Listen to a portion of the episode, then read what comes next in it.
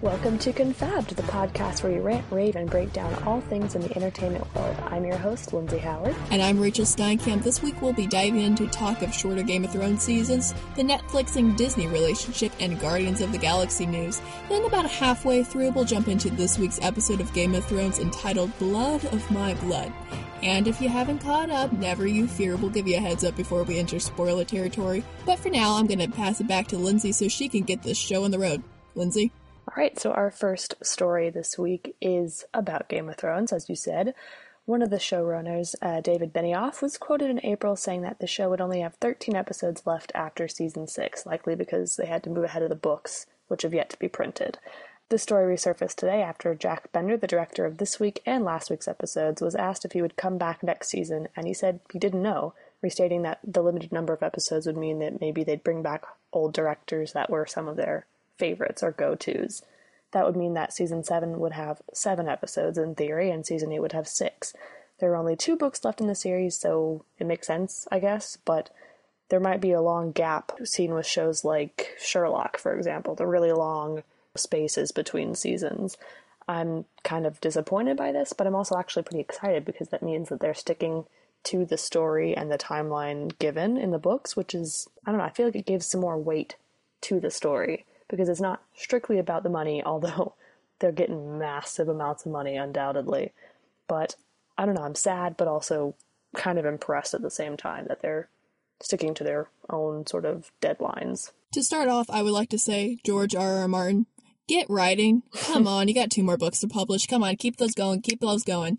But as we're moving closer to this end game and moving past the books, it makes sense, it, meaning shorter seasons, because it might mean this will be closer to what the books actually come out to be. It's a shorter amount they have to fill in the show versus the book.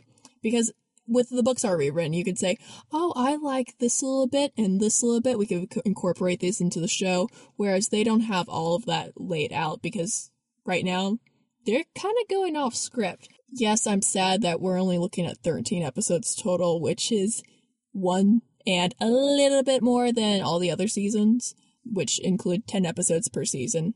I'm still hoping for a Gendry return. He's still rowing that boat. I think what we also could be looking at is for a series finale, a two hour one, which would bring it up to essentially seven episodes per season. I could see them doing going off with a bang with a two hour finale. I mean, I would hope so, because I feel like in each hour we see little bits of the storyline, unless the final episode is strictly related to one arc, I feel like it would be very hard to feel like the final episode is particularly substantive. Who knows what that's going to be, and we can kind of dive into that later in the episode if you want. Yeah, I mean, we're going to be covering the new episode, so we can probably start making guesses and things because we always do that. Yeah. But I think you had a story about Netflix that you wanted to talk about. I do. So so by now you might have heard that Netflix and Disney have teamed up so that starting this December, Netflix will be the exclusive home to all Disney movies. This means Marvel, Pixar, Lucasfilm. However, because of course there has to be an however to this, we come to learn that this deal will only include brand new Disney theatrical releases. No classic movies squirreled away in the Disney vault, which is sad because as of June 1st, Hercules is gone, Come June 24th, Mulan and The Hunchback of Notre Dame will also be gone. And they got rid of a lot of their Disney movies already on there last month or two months ago. But on the other hand, Finding Dory will, should be on Netflix sometime in the future. They said that it would be about nine months after the theater release of the movies. So, you know, it'll be a while, but it'll be a lot less than previously. And I guess I'm I just I'm just sad. like I don't want to see the old ones go. And I still wish that they had some of my favorites on there, which they don't have on there at all. You and I can't go watch Hercules together on Netflix anymore. We actually have to have own the DVD or the VHS. Well, it's depressing because we used to have like Disney weekends where we'd watch like what what what do we watch Lion King or something and like Mulan and Hercules and just everything and now we can't do any of that. We could still have Robin Hood. Robin Hood is still on Netflix. Oh, Robin fact. Hood's great. Okay, so we're gonna have a Robin Hood night, but we can't have a Hercules night. We'll have to have a Mulan and Hunchback night before those are gone, June twenty fourth. It'll be my first time watching Hunchback. Really? Yep. Girl, we are going to have you watch Hunchback. The music's wonderful in it. But hey, this also might mean that Star Wars movies could be coming to Netflix sometime. I think they would be considering like all, I think they said that most, if not all, Disney movies would be coming out about half, a little over half a year after the uh, actual release date. So, do you think they will release the classic Disney movies again on Netflix after this deal? I don't know. I feel like people because the thing is, it took it took Netflix ages to realize that we were like, I don't know about this movie selection, man. Like, it's not great. Oh, it's horrible. But I feel like people might be up in arms about this a little bit because, like, if your kid is gonna go watch Netflix and they can't watch Disney, it's kind of that's kind of annoying. Like, especially for us who grew up with that era of Disney, we're gonna want our kids to watch that. Not that we have kids, you or me, but like people who have kids, like, we're really annoyed. By the time we have kids, I think they will have new selections. I know, but I'm I'm gonna miss the classics. Oh, me too. 90s Disney. That was prime time. So, I think you had another story you want to cover tonight, Lindsay? yeah, so this week they announced that Guardians of the Galaxy sequel, which is charmingly named Guardians of the Galaxy Volume 2, which I think is fantastic because it's like a comic book. I love it. Um, which will be the first Marvel movie to include a female villain as a main character, which I think is quite cool. The character in question is named Ayesha, and she's a sort of goddess figure that was created by this group of scientists known as the Enclave. Ayesha is also known in the comics as Her, like with a capital H, which is super helpful explanation wise because we know everything about her now. Because you know we got Spider Man and Iron Man, and then there's her, which is fantastic. Ayesha is quite a, a lot better of a name, really. Uh, her story has to do with creating genetically perfect creatures and recreating humanity. And you know how awesome I think eugenics is as a subject of interest. So Yes, I I think. I'm going to really like her. So, I was reading the wiki about her, and according to the wiki, she was the second attempt at the creation of a perfect test tube grown human being by the Enclave. Yikes. so, I'm thinking we have your Adam and Eve. So, if there's a her, will there also be a him in this movie? Maybe. I mean, that would be interesting. It would be. I the idea of a test tube baby villain is hysterical to me. I love that. But the article that you found, that you brought mm-hmm. up, she is, quote, a blonde goddess like being created by the Enclave, a group of scientists who want to take over the world. Though her backstory is- is complex and involves perfect genetic beings and restarting humanity. We'll see how this goes. I'm curious of how much power this girl's gonna get. But she's gonna be performed by Elizabeth Debicki, Well, theoretically, theoretically. Okay, Right. that is the rumor right people now. People are sort of assuming. But you might know her as Jordan Baker from The Great Gatsby. She was also in The Man Named Uncle. I haven't seen that one yet. Basically, she is an Australian Yes. blonde and is probably going to be awesome. So I'm in. Will she keep the accent? I don't know. These are the questions we need to know. I think it depends on who the scientists are, like how they cast them, because you kind of grow up hearing that accent. So she's going to be British. Maybe.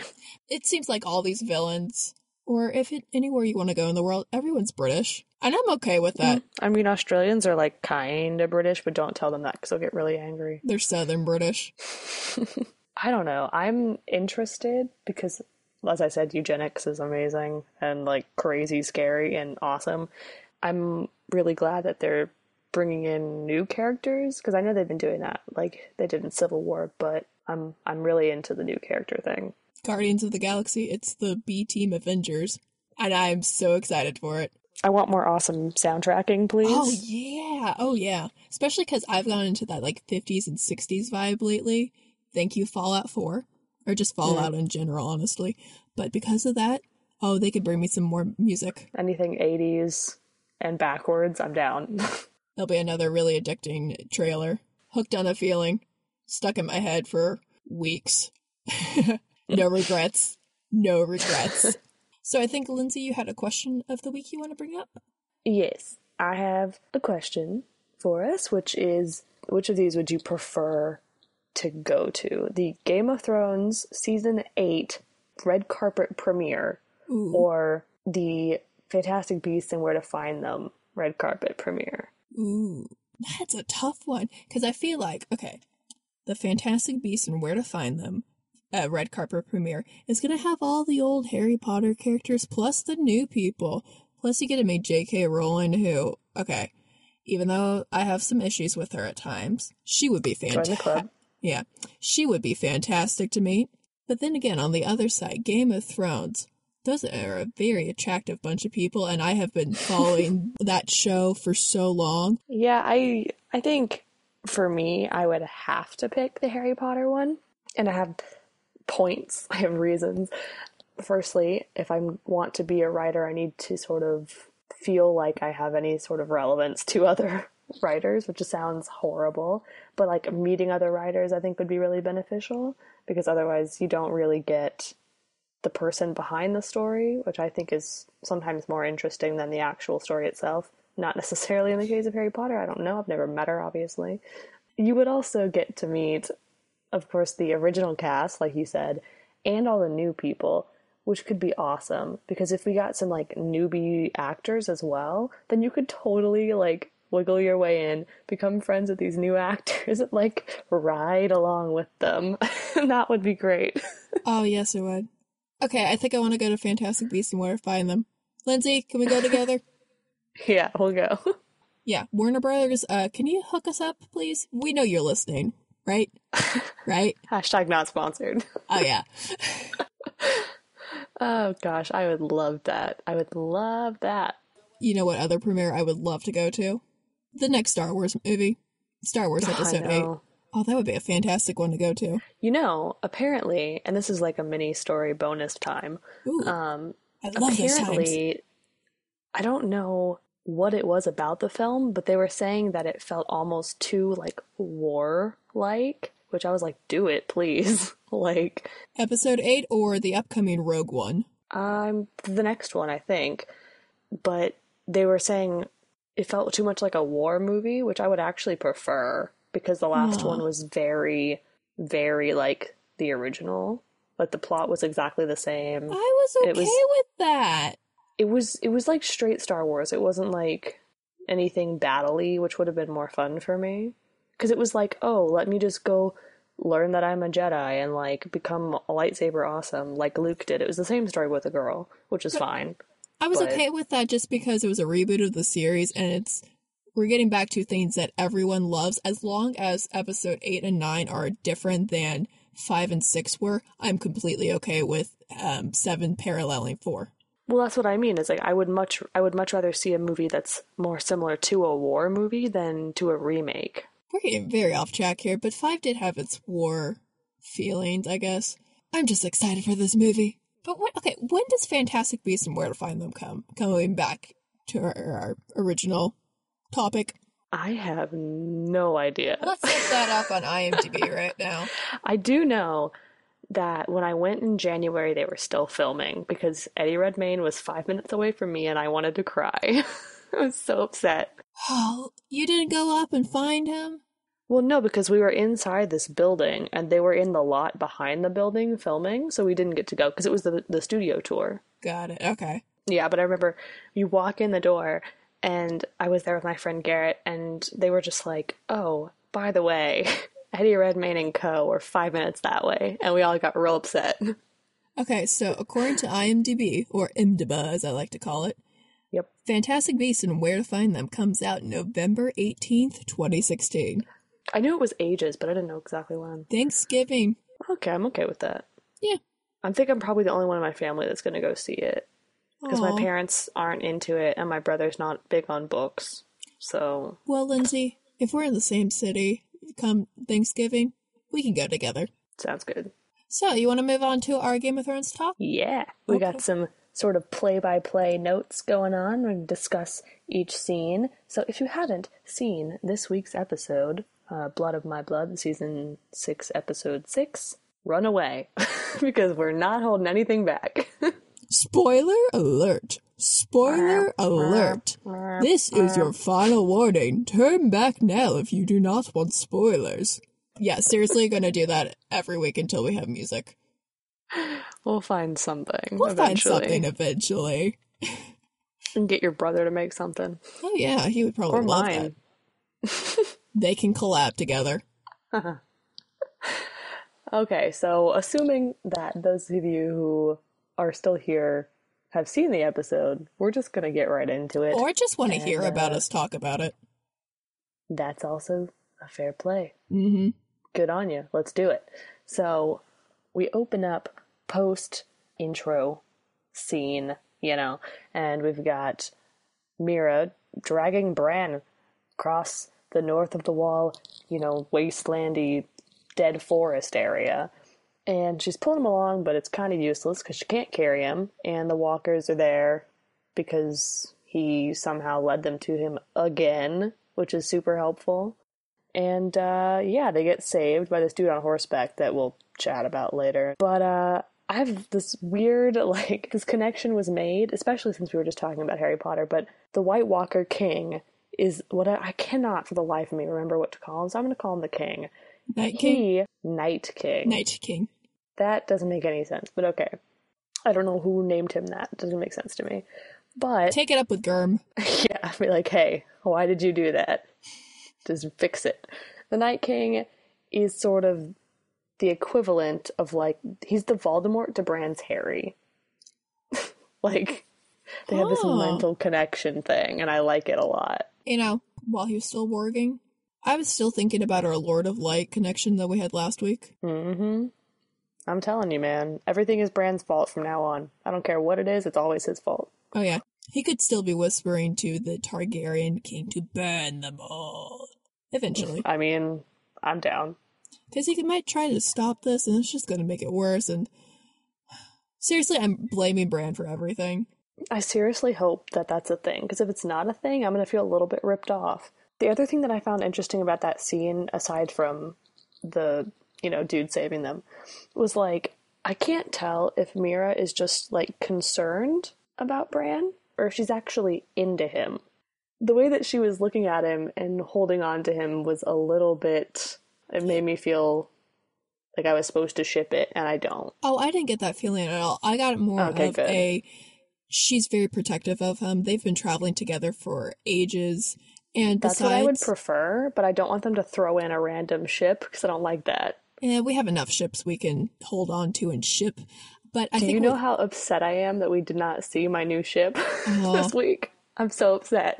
But with Meera, I think it's she also feels kind of guilty, especially with Hodor just dying in front of them and sacrificing himself. That she I mean, feels that was Bran's fault. it was Bran's fault, but I feel like Meera also feels kind of guilty about it. She is the one who first said, "Hold the door." She's the one who kept on saying "hold the door." Mm, Bran's it's Bran's fault that it was kept in his mind for all those weird years. cycle thing. Yeah, Also, about the scene, I love it that when our mysterious character comes in, when he Hmm. comes in and starts whipping all the whites' butts with this incense burner, it seriously looks like the things that like monks use to throw the incense. Oh, mo- oh gosh, he's cleansing them or something with fire. Yes, he is. We'll talk about that guy later for sure because he comes back at the end of the episode. Spoiler, I mean- Lindsay. Come on. We we already warned them about that. It's not my fault. I guess I was a little bit surprised that Bran was pretty chill about getting got by all the bad guys. He's just, you know, oh, they caught up to us or they found us or whatever he said, and just kind of sitting there. And I don't know if he saw Homeslice coming, the guy that we're not men- we're not naming yet, that guy, or if he just, you know, was done.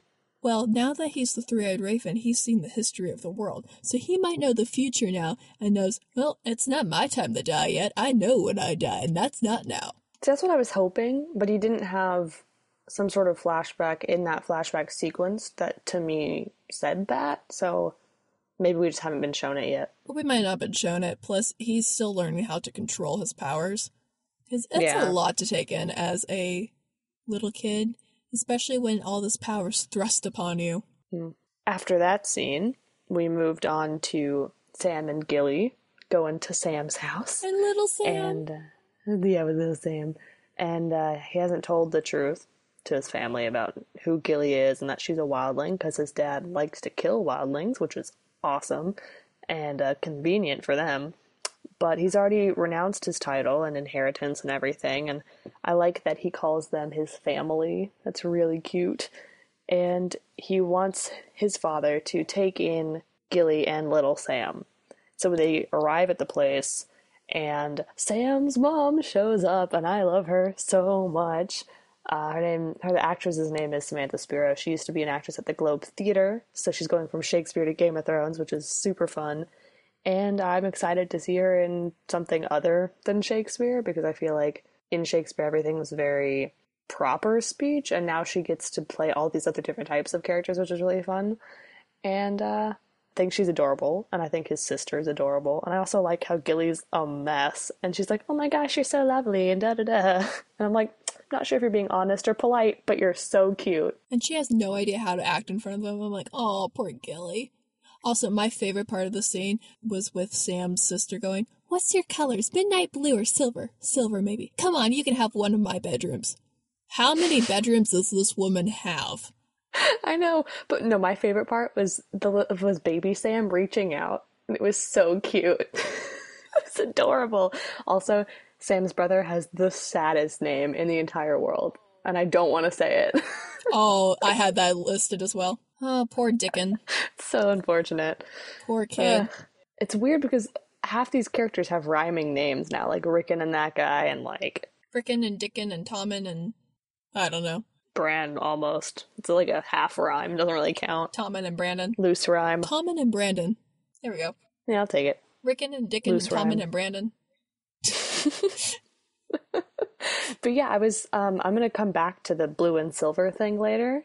But before that happens, uh, we kind of jump to the sparrow, and Tommen's freaking out about Margaery because of the Walk of Atonement situation.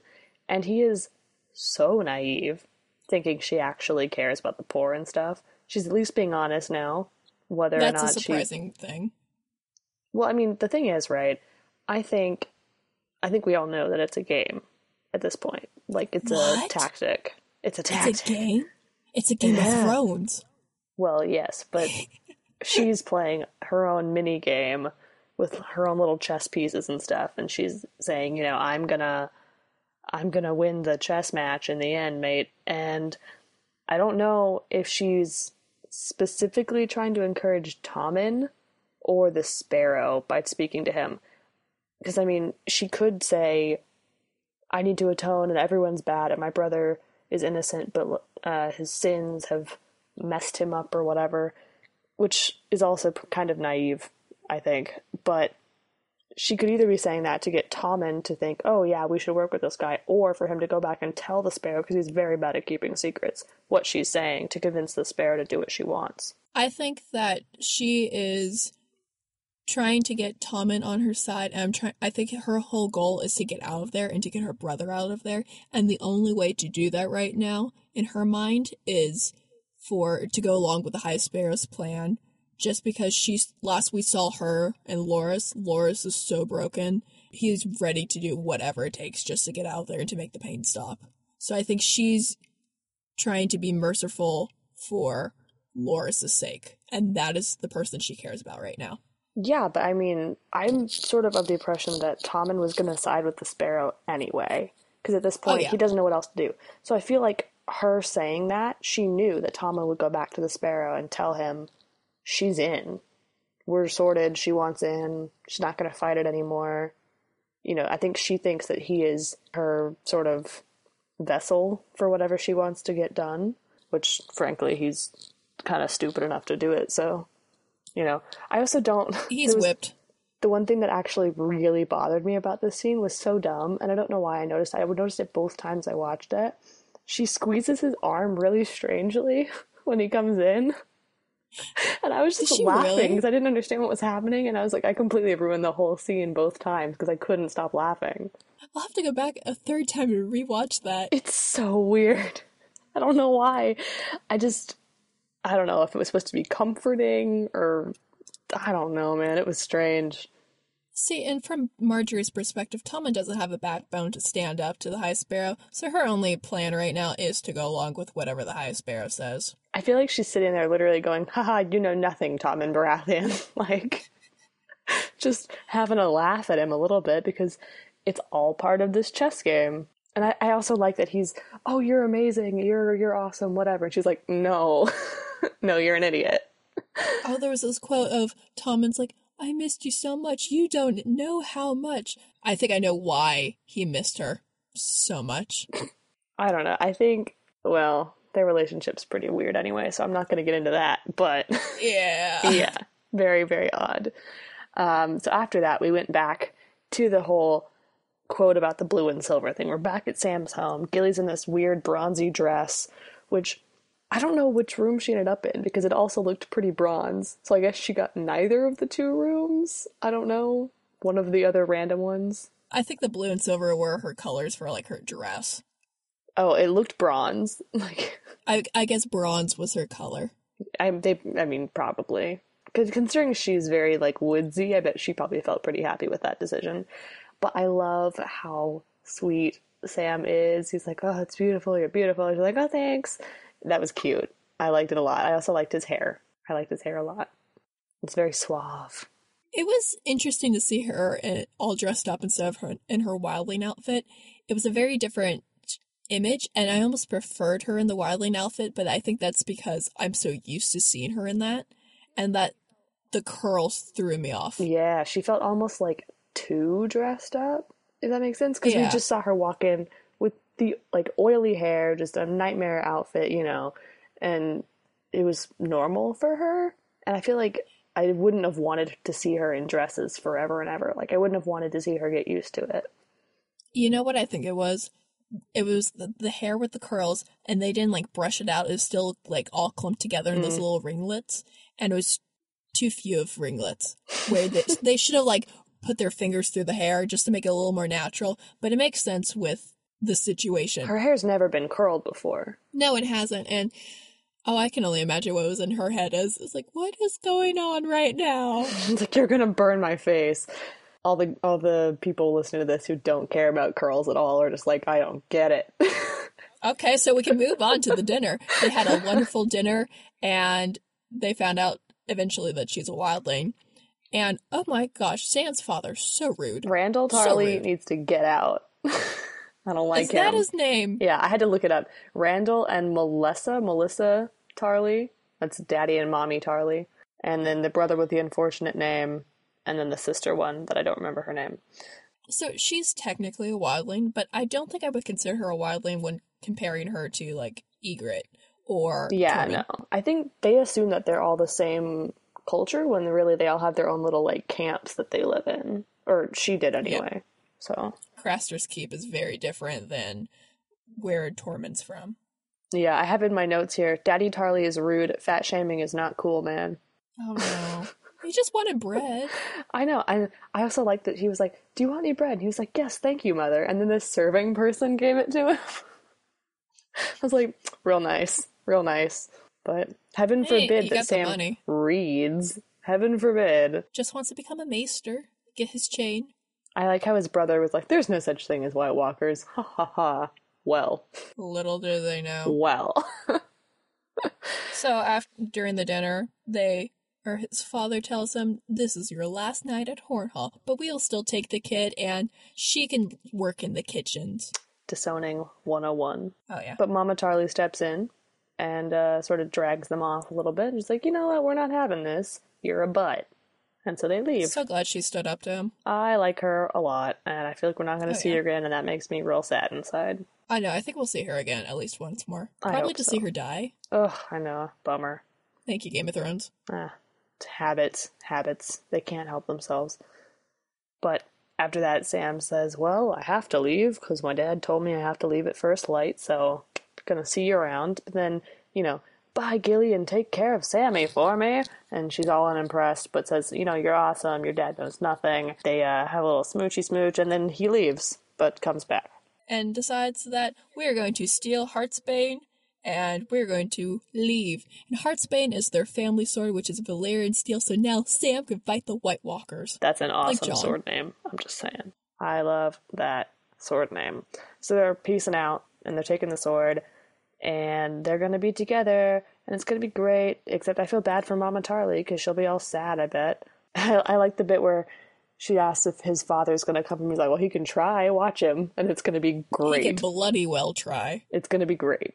But I feel like it's going to be foreshadowing of either his death or Gilly's death. Or Mama Tarly's death. Or both.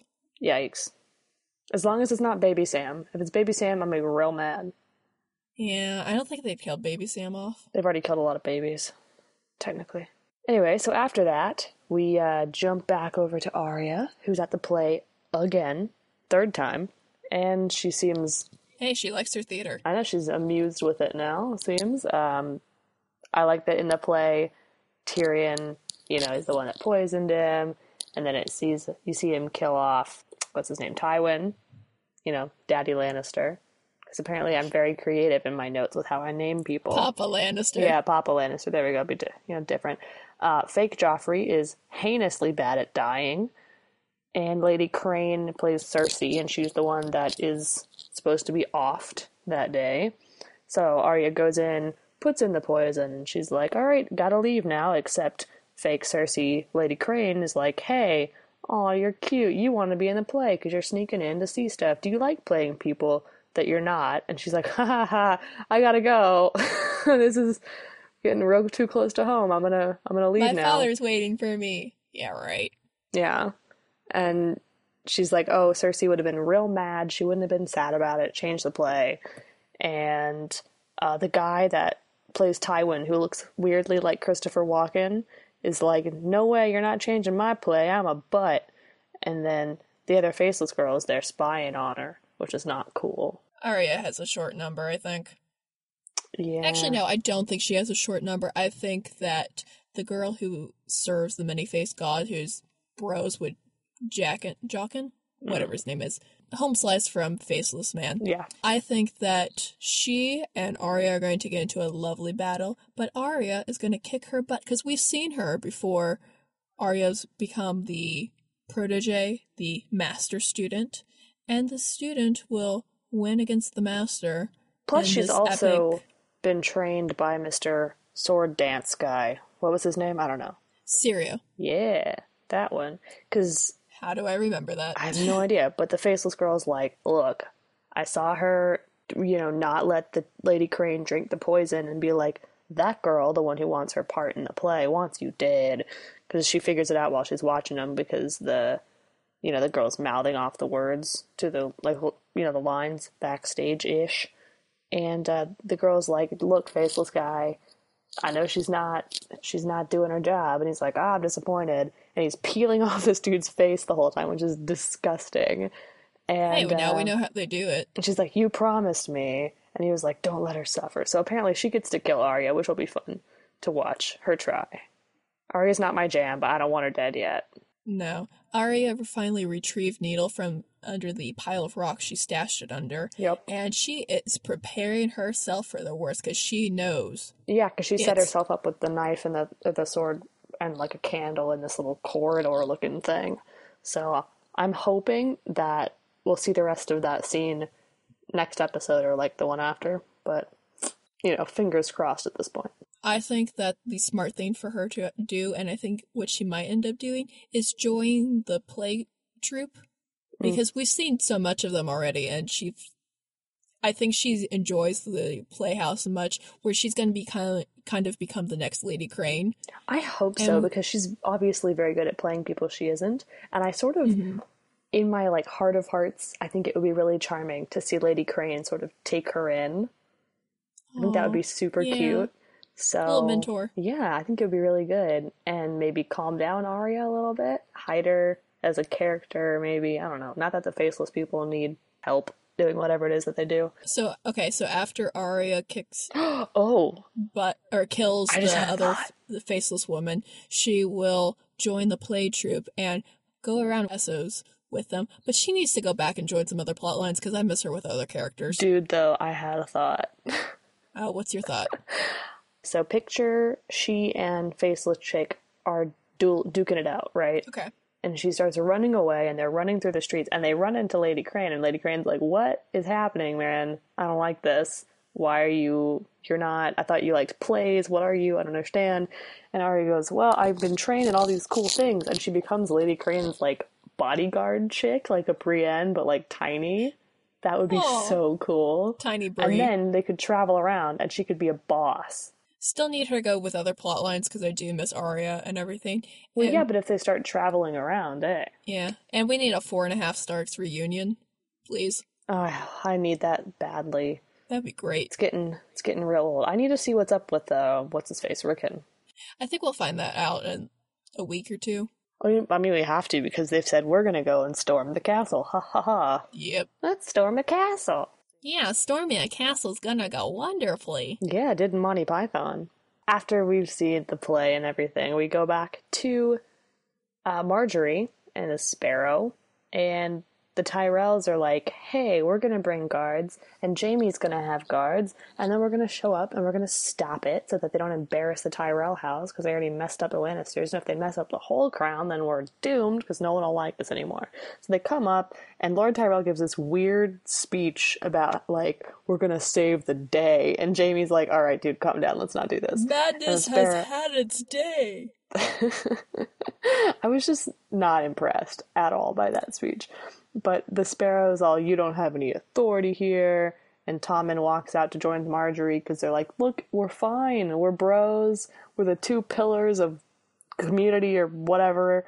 And it's going to be fine. And Jaime's not impressed, as per usual. And Grandma Tyrell is not impressed either. And it looks like a nightmare because all the people are like, yay, we like this idea. And the horse runs up the stairs, which is awesome. And basically, Jaime's in trouble. Like a lot. You know, I bet the bell woman is really angry she couldn't follow Margaery around with the bell. Also, Did you did you see that guy? what guy? That guard was my favorite thing with the one with the thing on his head, the forehead guy. No, I did not. Oh my god. It cuts to him for a full like four or five seconds and he has the best expression. It is priceless. Oh, I missed that. My two I lunches. might make him if I can find that picture, I'm gonna make him our like featured picture Okay. on the website. Okay. Reason to go click over to that website. It's so funny to me. Also, they did not cut Margaery's hair. No. Poor Cersei. She got the short end And she wasn't stick. nude. Well, okay. I think if the Walk of Atonement would have happened, they would have just kind of dropped the burlap sack off her, and then you True, but she didn't look terrified at all, which to me says mm, obviously she wasn't worried about it. Yeah. So She didn't have to cut her hair. She knew. Eh, I'll be fine. I don't, you think that they would have been like something's off, something's different. Her expressions during that, I'm like, okay, she is She looked dead inside. Until Jaime and the Tyrell army showed up because I think that was her She thought. looked genuinely surprised to yeah, me. I think that was her thought of, oh, so I do have another chance. Okay, I have an- something another way to escape this. Yeah, she's like, oh, they clearly want to help me out. I have so other options. Let's let's make some ties because if she gets back to the castle, even if Jaime's told to like get out, she still has all the Tyrells to hang on to. I think it's once Loris is out, then she can start manipulating Tommen to overthrow the Sparrow, and that's how we'll kind of get rid of him. Yeah. I mean, can we also just talk about how weird Tommen's voice is for like two seconds? He sounds 12. I think he's supposed to be. Okay, good. I was like, please tell me this is real life because I love it. It's it's great. I kind of like it. Also, the sparrow knew this was going to happen, and I love it. He has birds everywhere, much like He is a fantastic cult leader. The people like him. Go rule your cult.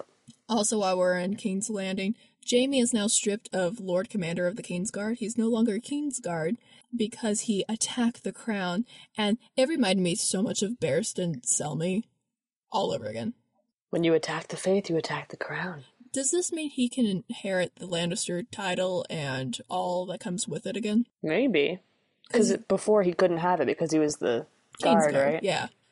Yeah, so does this mean he can now inherit all Lannister things, which means he's is technically the head of the Lannister house, and if Tommen dies without an heir, then technically Jaime would be king next. He's not going to kill his own son.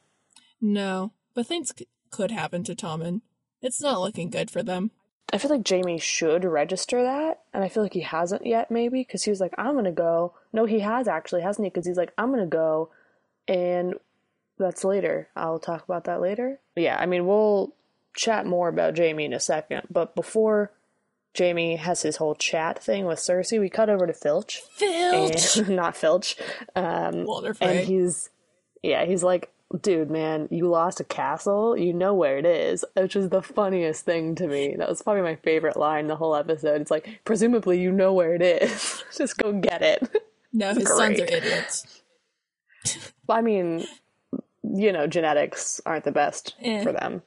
So. Filch. But Filch, Frey just wants to beat the Tullys, uh, makes fun of the Red Wedding, brings out Lord Edmure Tully. Hope I'm saying that correctly. It sounds like Edmure. Yeah, I think so. Who's, yeah, his, his uncle Brynden was known is known as the Blackfish. And uh, when we cut back to Jaime, Jaime's like, I have to go deal with Blackfish. And I was like, okay, now we're getting somewhere. Converging plot lines. Let's do it. And Cersei's all, no way, man, you're not going anywhere. Jaime says, well, yeah, I don't want to go. I'm going to hire people to tear up the sparrow into little feathery bits because he stole my son. And Cersei says, we need the castle. It's our castle. Get it because I told you to because you can. And her trial is going to be by combat. So she's going to pick the mountain again, which to me is bad news. Hopefully it's not bad news, but I'm betting it's bad news. And they get gross and incesty again, which is not surprising, but still super unpleasant. Incesty. Yeah. Not not great. No. I don't appreciate. She also makes this comment that they're the only people in the world I know always be together, which is not that's that's terrible What foreshadowing wise. What about her sons? Son. Wait, she only has son now. One kid. If any character is like, we're gonna be together forever, that's terrible sign. That's a horrible sign. Well, okay, so Jaime is going off to deal with the blackfish problem. He's going to be on the side Sort of of. Filch. Brienne is also going to be there because she has to go to the blackfish. they will be on different sides. I don't even care, man. I'm so excited. It's a sinking ship, so maybe it's time to hop on Look. over to the Tormund Bree ship. Look, I'm all about Tormund because I think he'll actually be a like good dude in the end, more or less. But like, it's gonna be so fun to watch them run into each other again. Oh yeah. But okay, back to Edmure Tully. Oh, poor guy. He's been kept prisoner since his wedding. And I'm like, oh, hi, Tobias. Last time I saw you, you were on Outlander. really? That's who that is. I knew I recognized him. Yeah. Black Jack Randall. Or Frank Randall. I don't like it. oh, especially after last week. Mm-mm-mm-mm. No. But okay, with Nope, Filch, nope, I'm nope. like, go back to cleaning Hogwarts. You're much better at that. Just, where's your cat? Someone get the cat. He won't do anything if you have the cat. Maybe Mrs. Norris died, and that's what's left him so bitter. That's what set him off. He's mm-hmm. like, you know what? I'm gonna go get my own castle. Dang it. That must have been it. But after we see Jaime going, you know what? Fine. We're gonna go and we're gonna rule the world and it's gonna be great. Which, like, good luck to you because I seriously doubt it at this point. We cut back to Bran and Meera, and they're hanging out with the dude that saved them. And he's like, I'm gonna bleed out this rabbit and you're gonna drink it and it's gonna be gross, but you're gonna do it anyway. And Bran's like, Yeah, okay. Who are Who are you? I'm your Uncle and Benjen. um, Uncle Benjamin takes off his hood or whatever, and he's like, "Oh my God, Benjamin, you're alive! I completely forgot about you because Jon said you were lost beyond the wall and stuff, which is what I was thinking too because I completely forgot. But it's funny because about two days before the episode, I found this article that if I can find the link again, I'll put it on the website. But they said that they thought that Benjen had like a 15% chance of being alive still. Like, you were correct. sort of, technically. And he's saying, you know, I almost got turned into a White Walker, but the Children of the Forest saved me because they used dragon glass, and Bran knew that because he knows all the things now. And but he's freaking out because he doesn't know how to do anything. So he drinks the rabbit's blood, which is disgusting. oh yeah. And um, Benjamin's like, yeah, and then the the Night King is gonna arrive, and Bran be like, whatever, I got this, which you know might take a while. So here's hoping that he figures that out before he gets off. Yeah, he has to learn how to control his power. And okay, can I say I saw that article or something similar, and so pretty much the moment I saw a mysterious character with Bran and Meera, I immediately thought, "Oh, I bet this is Benjen." I'm like, "Oh, I, I, completely right. forgot he existed. I'm not gonna lie. like, I was like, oh, he's dead. Don't need to remember him anymore. because I saw different theories with him. I Mhm. kind of had that feeling that oh maybe maybe this is Benjen. I bet this is Benjen. What other weird character could we bring out? Because it's not going to be Gendry, because he's still Wait, sailing. if he's Uncle Benjen, is he a Tully or a Stark? Stark. Benjen Stark. We have five, five and a half Starks. but he's not one of the kids. yeah, but he's still a Stark. Okay, five and a half Starks. Yeah, I like four and a half Starks better. four and a half Starks. More fun to say Yeah. and habit. So Benjen, in theory, thinks that he can help him train or something, which I'm all about that if that's what's going to happen. Because I would love to see a Ben, uh, a Bran and Benjen like training montage.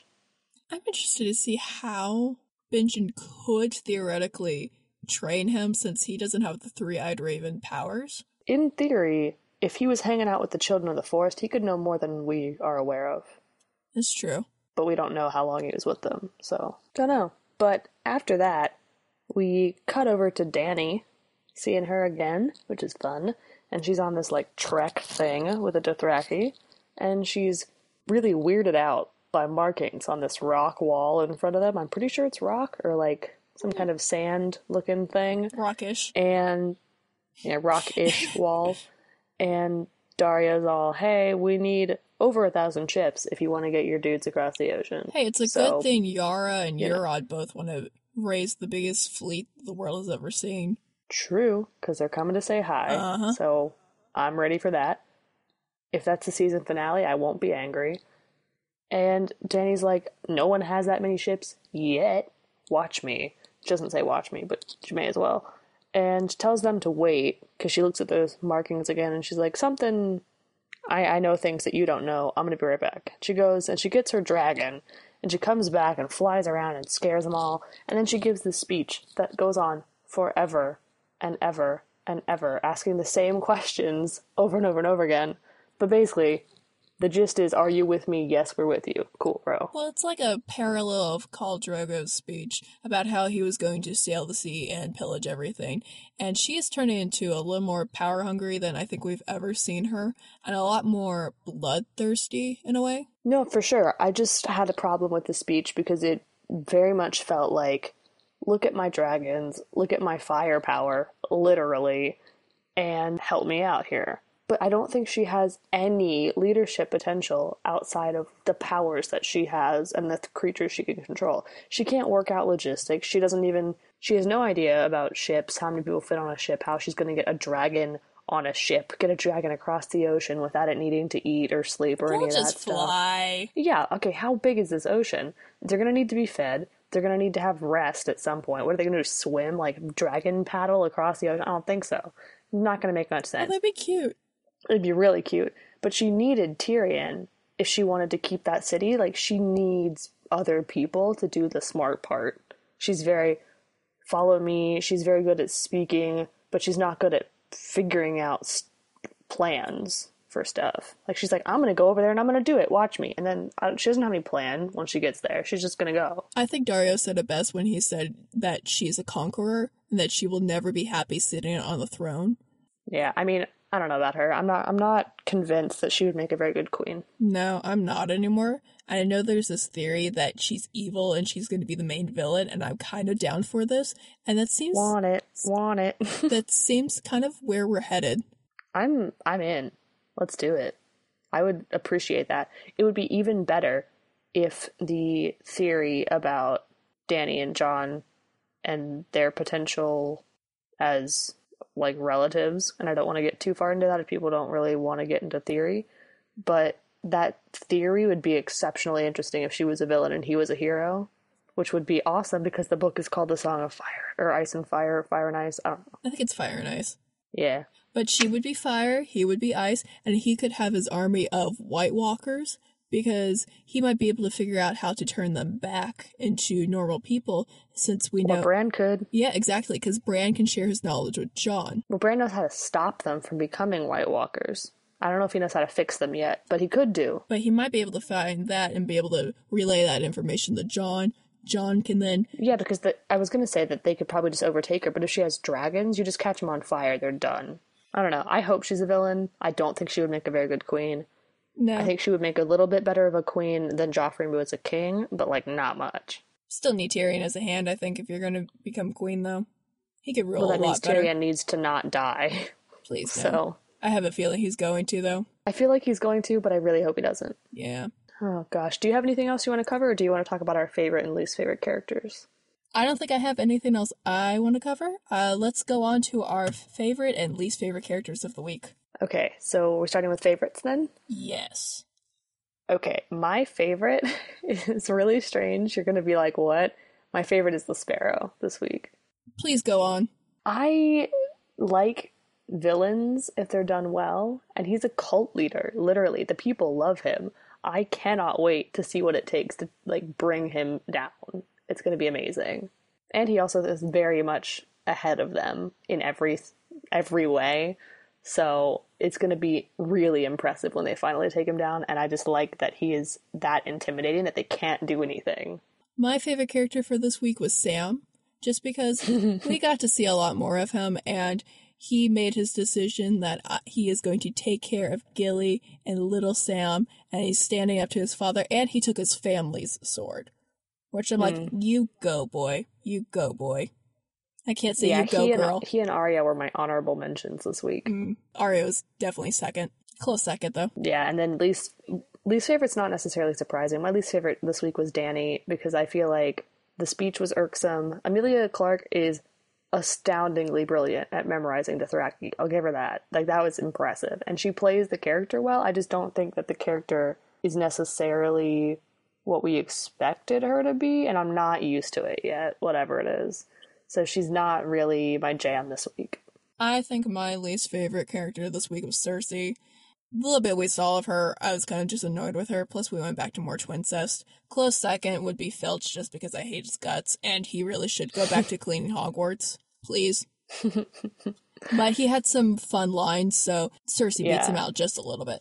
Yeah, that's fair. I feel like she was just kind of hanging out, which is why I didn't really think of her when I was picking least favorites. I think also when I finished the episode the second time, I was very underwhelmed by Dany coming in like, "Look at my dragons again. Oh, I just did that fire thing again. Like, look at all my powers. Oh wait, I don't know anything about ruling anybody." You know, I feel So- sorry for her other two dragons because they get no screen time. It's just the one. I know.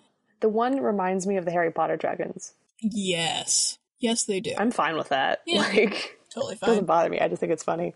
The other thing I wrote down in my notes was sort of like a joke question that was. It was I, I noticed how many houses began with the letter T, and so my joke question was like Tyrell, Tully, or Tarly, because it'd be Margaery, Catelyn, and Lysa, or Sam and Melissa, or Melissa, how we pronounce her name. Give me Tyrell. They're in charge right now. They have an army still. The thing is, right? If you pick e- any of them, there's like a good and a bad one. Oh yeah. Because you could have like Sam or Randyll, Catelyn or Lysa, and like Margaery and the grandma who apparently can't accomplish much and No. poisons people. so I would relate the father. Margaery or her father. But hey, I would take Margaery. I'll take the father. And besides, you have sassy grandma. I think I would probably pick Tyrell as well or Tarly, but I would only like Sam and his mom and his sister. And his brother's kind of an idiot, so his brother's okay, but not the dad. I don't want Randyll anywhere near me. At least Lysa's dead. But then again, so is Kat. And the ones you have left are Robin and oh, that little boy. Mm-mm-mm. Nope. No, I just thought it was funny because I was I kept getting confused about which T was which. I finally sorted them out today, and I was like, "Oh, that's a lot of T's." Did you make a chart? No, I'm Oh, not I'm that. disappointed. Nah, I know. You'd think I would. I'm very list oriented, but nah. oh gosh, I don't have anything else today unless you can think of something. I don't either. Okay, then. Well, I think that'll do it for this episode of the podcast. Thanks for tuning in to Confab every Friday. Join us as we rant, rave, and break down all things in the entertainment world. To learn more about the stories we talked about today, check out our website at bit.ly slash confabbed. That's bit.ly slash confabbed. Social media, this week's bonus story, and more information about the podcast can be found on the site as well. Until next week, hit us up on Twitter at Rachel Littall and at Lindsay H. Writes. But for now, I think let's consider this topic confabbed.